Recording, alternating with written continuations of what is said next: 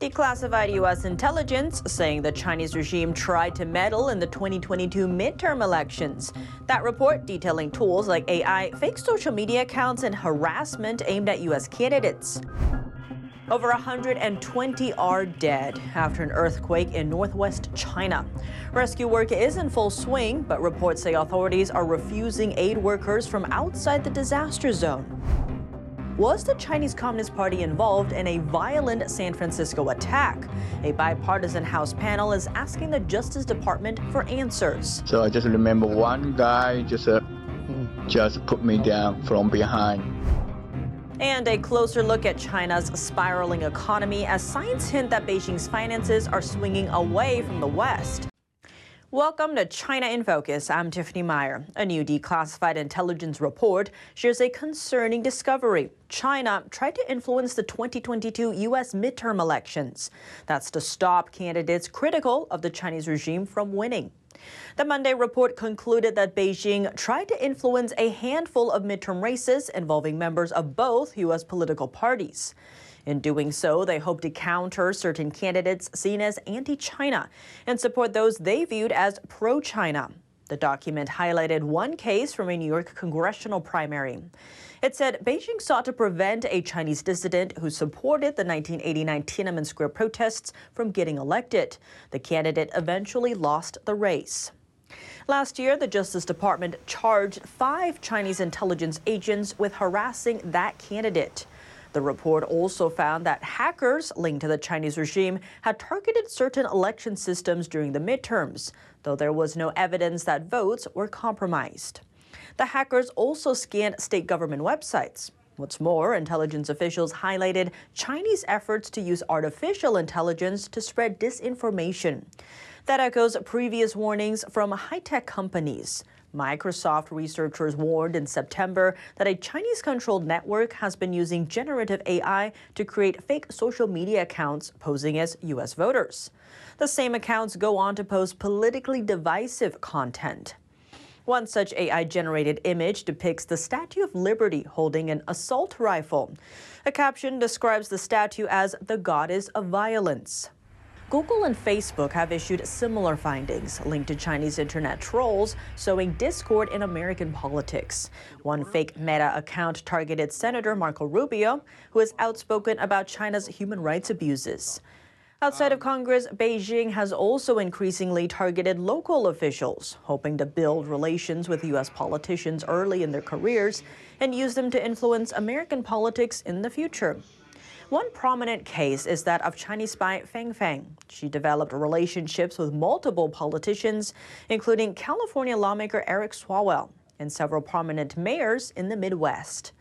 According to the Justice Department, the Chinese regime has spent at least $280 million over the past six years to influence U.S. politics. A major earthquake has hit northwest China. The latest death toll sits at over 120 as rescue work continues. Local authorities say aid is needed in the area, but reports say they're refusing help from other areas. Let's look at why. Footage from Chinese state broadcaster CCTV captured the moment the earthquake hit China's Gansu and Qinghai provinces. Locals seen scrambling in panic to get out of a restaurant. State media reported over 120 people were killed and hundreds more injured when the magnitude 5.9 quake struck Gansu province around midnight on Monday night. The impacted area is in a high altitude region where temperatures plunge below freezing. Some locals were forced to light fires to stay warm after fleeing their homes. At one college, the door of an on site dorm building had been locked from the outside. When the earthquake hit, students had to break the door down to escape. Zooming out, water, electricity, transportation, communications, and other infrastructure have all taken damage. It's still unclear how many people are missing.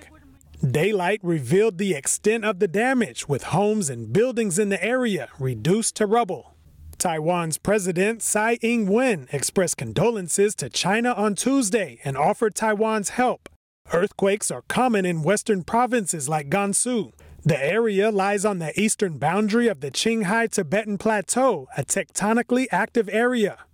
China's deadliest quake in recent decades happened in Sichuan in 2008, killing an estimated 70,000 people. According to Chinese media, provincial authorities said Tuesday that the disaster area urgently needs generators, cotton coats, tents, fuel, and food. But at the same time, they've refused rescue forces from other areas. Chinese authorities have a history of declining help from other countries or regions following disasters. It's commonly seen as an attempt to cover up the true scale of the damages and conceal mismanagement by local authorities. Is the Chinese Communist Party behind a violent attack in San Francisco? A bipartisan House panel is asking the Justice Department for answers. Representative Chris Smith and Senator Jeff Merkley sent a letter to U.S. Attorney General Merrick Garland Monday, requesting an investigation into an incident that happened last month. The lawmakers are the chair and co chair of the Congressional Executive Commission on China. The November incident happened during the APEC summit in San Francisco. A group of activists were holding banners to protest the Chinese Communist Party and its human rights abuses. During the event, they were assaulted by allegedly pro Beijing supporters. At least 10 of the rights protesters were injured. NTD spoke to three of the victims. They were walking back to their car when they noticed a group of men following them. They were going to attack us very soon.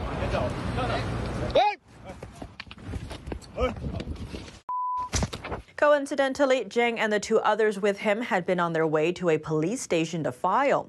They had planned to file reports of previous attacks outside the APEC summit, but the latest attack proved the most severe. So I just remember one guy just uh, just put me down from behind, and then uh, my brain just went blank. After that, I couldn't remember anything.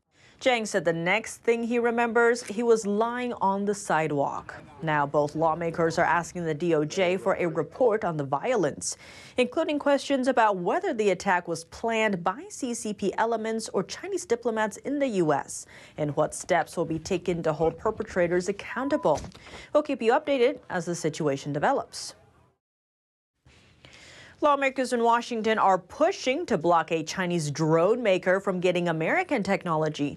15 Republicans sending a request to the Pentagon Monday to cut off exports of U.S. tech components to Chinese drone maker DJI. This Chinese company is the world's largest drone maker. It makes over half the drones sold in America. Some U.S. law enforcement agencies, including Maryland, also use DJI drones. The concern is that these drones could send sensitive American data directly to Beijing. DJI denies those accusations. The Pentagon declined to comment. The Commerce Department added DJI to its blacklist in 2020. That means any American company looking to export components to DJI must apply for export licenses from the U.S. government. But lawmakers say a recent teardown of DJI drone revealed parts that were made in the U.S meaning the U.S. government had approved export licenses of American tech to the company. COVID 19 concerns are rising amid the holiday season. An alert from the CDC says a new subvariant called JN.1 is behind 20% of new COVID cases on U.S. soil. That's as an expert warns China could be covering up its data on the subvariant. Let's take a closer look. The World Health Organization just labeled JN.1 as a variant of interest on Tuesday. It's a mutation of COVID 19, which is caused by the Chinese Communist Party virus. The agency labeled the strain the fastest growing version of the virus. Now, scientists are concerned that current COVID 19 vaccines won't be enough to stop it.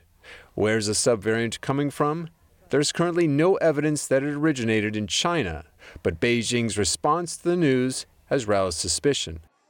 A Chinese media report published in October was the first to announce that the country had discovered the new subvariant. But recently, China's CDC stated that the strain was first found one month later in November. China's official statement added that a mere seven cases of JN.1 had been found on Chinese soil as of December 10th. Outside China, the virus is spreading so fast, but in China, the number is increasing so slowly and still remains at a single digit level. It sounds very strange. Now, China's CDC seems to be blaming other countries for a potential JN.1 surge in China. That's based on a recent announcement accusing so called imported cases of causing the outbreak. Looking at some of China's neighboring countries, more than 27,000 people have tested positive for the new subvariant within a week. Reports of death have also emerged. Beijing has a history of covering up health data and was widely accused of lacking transparency during the pandemic. African swine fever, or ASF, has a new mutation from China. Taiwan's agriculture department said Monday that they discovered the new variant in a carry on bag belonging to a Chinese visitor. The traveler had packed a small bag of Chinese sausage in their luggage, and two strains of the ASF virus were found inside it. ASF is a deadly infectious disease native to pigs. Taiwan says the new variant's leading an ASF surge in China. On top of that, it's tested immune to the current vaccine. So far, only Japan and Taiwan have successfully stopped the virus from entering their borders. NTD found that the World Organization for Animal Health has yet to cover the new variant. Taiwan is warning that if the new virus spreads, it could cause a new round of the ASF pandemic in Asia. As China's economy grapples with rapid decline, Chinese internet users are facing tighter controls on speech. Last week, the Chinese Communist Party's National Security Agency announced it would combat negative online comments about the Chinese economy. Following that directive, China's version of X, called Weibo, started warning users not to criticize the economy in their posts. It noted that violators could face serious consequences. A former Chinese lawyer responded to the warning. He said the new censorship won't help the Chinese economy and will instead hurt Chinese citizen sentiment towards it worsening the overall situation. Zooming out, the Chinese economy has struggled in the post pandemic era. Beijing lifted its strict COVID 19 policies and eased lockdown measures at the end of last year. But the country still hasn't seen the strong recovery it expected after almost a year. Looking at China's biggest city and the country's financial hub, Shanghai's Pudong International Airport is the first stop for many foreigners visiting China. But right now, reports say the transit hub is almost empty, with many of its stores closed. A similar scene is also playing out in another major airport. A Taiwanese doctor posted photos of the near empty Hongqiao airport on Facebook, writing, quote, many wealthy Chinese are migrating overseas, and in some places, most foreigners moved out of China. It follows a major trend as China sees fewer foreign travelers and less investment. Official data shows that foreign visitors entering Chinese customs in the first half of this year saw a 96% drop. That's compared to the same period in 2019, right before the pandemic broke out. 以前永安路啊，这里全是外国人，一条路满满的。现在没一个外国人，全是中国人。 the shift also started impacting housing rentals earlier this year. A video posted in June says Shanghai landlords are now struggling to rent out their properties. While over in Beijing, a social media video shows yet another near empty airport. Next, a few tech updates tied to China. A new move from the UK is rejecting Chinese influence. A report by the Financial Times says electricity provider National Grid is ousting parts from a China backed company. The removal follows concerns about national security. And an earlier weigh in from a department under the UK's intelligence agency. At the same time, Apple and Samsung are facing a possible blockade from Chinese authorities. The push may seek to replace them with Chinese brands like Huawei. Last Friday, a Bloomberg report said Chinese state agencies are blocking their staff members from using iPhones and other foreign devices for business uses. The order reportedly began in September and is said to have expanded to eight provinces a substantial penalty against the world's largest crypto exchange and its former CEO. Action from a U.S. court is setting a milestone in the crypto industry. Let's dive in. Binance must pay billions of dollars in fines. That was the order from a US court on Monday against the crypto exchange and ex CEO Changpeng Zhao. It approved the fines for money laundering following a case brought by the US Commodity Futures Trading Commission. Binance must give $2.7 billion to the CFTC, while Zhao is ordered to pay $150 million.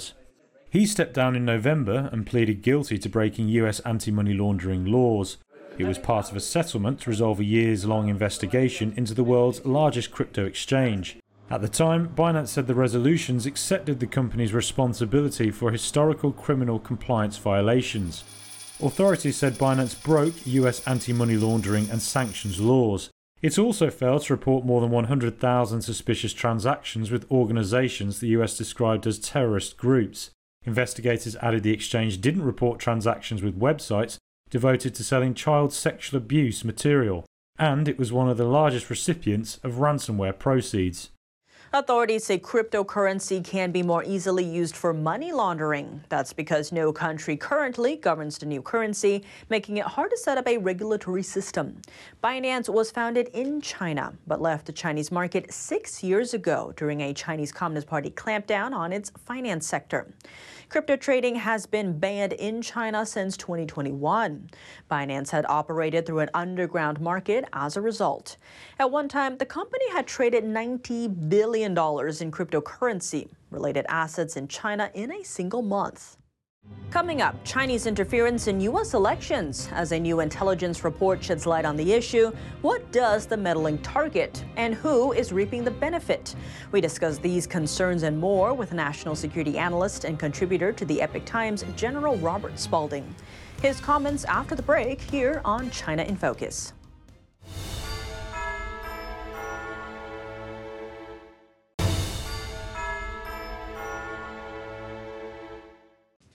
Welcome back to China in Focus. I'm Tiffany Meyer. A new intelligence report says the Chinese Communist Party has been meddling in U.S. elections. How do they do it and on what scale? We sat down with General Robert Spalding, national security analyst and contributor to the Epoch Times, to find out more. General Spalding, thank you so much for joining us. Great to have you back on the show. Thank you. Great to be back. Now, a report from the intelligence community is saying that China tried to shape the outcome of the 2022 midterm elections. How seriously should we be taking this report? Well, we should be taking it very seriously. You know, the Chinese Communist Party practices political warfare as its main objective. The United States uses military force to achieve a political outcome, which uh, Clausewitz talks about in his book on war. But in China, it's all about politics. And on that note, the report notes that China, quote, tacitly approved efforts to try to influence a handful of midterm races involving members of both U.S. political parties, as you mentioned, that were seen as anti China. Now, how is China able to influence elections outside of their own borders? Well, typically they use proxy proxies within the United States. A lot of times these are influential uh, people in the China community, and you know they have a relationship with the Chinese Communist Party, and the and the Chinese Communist Party works through them, you know, to um, make donations to campaigns, to campaign on behalf of, to go out and drum up support, particularly within the, um, the, the, the China community, and then also on social media. So all elements uh, that the Chinese government can bring to influence election, whether it be local or national, they're going to bring, and they have the resources, both money and people, to do so. To your point, the report does note that part that China was using social media and proxy and even paying influencers. But in terms of the political circles, what might we be seeing happening inside Congress? Any reports about that? When you talk about any type of bill that could have an impact against China, you know, whether it be a trade bill or something to do with punishing companies, whatever it may be, then you will see uh, in Congress and in the executive branch lobbying on behalf of not those Chinese companies, but American companies who may have a relationship with those Chinese companies. So a lot of times politicians do this too. They're acting on behalf of their constituents. Say a Chinese company wants to invest money in a, in a, um, in a manufacturing facility or something in their town, then they're going to go and uh, lobby on behalf of that because they think it's best for their citizens. And why I've argued you know so many times for decoupling because anytime China can use those relationships so that Americans are acting on behalf of the Chinese state, this is not in our interest. To your point, we did see the biggest CEOs in the country paying up to $40,000 a head to meet with Xi Jinping on the sidelines of APEC. Given that TikTok hasn't been banned and this declassified intel report of these influence campaigns by China, how can Americans prepare for this next election and maybe be aware of some of the signs of Chinese influence?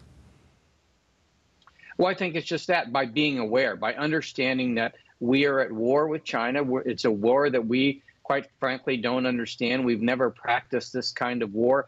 It's better thought of as politics, but politics in the Chinese sense is war. And so we have to be aware. And in being aware, then who are you voting for? What are they saying about China? Are they not saying anything about China? I would be very concerned. Are they being very vocal about the need to prevent China from influencing our political process?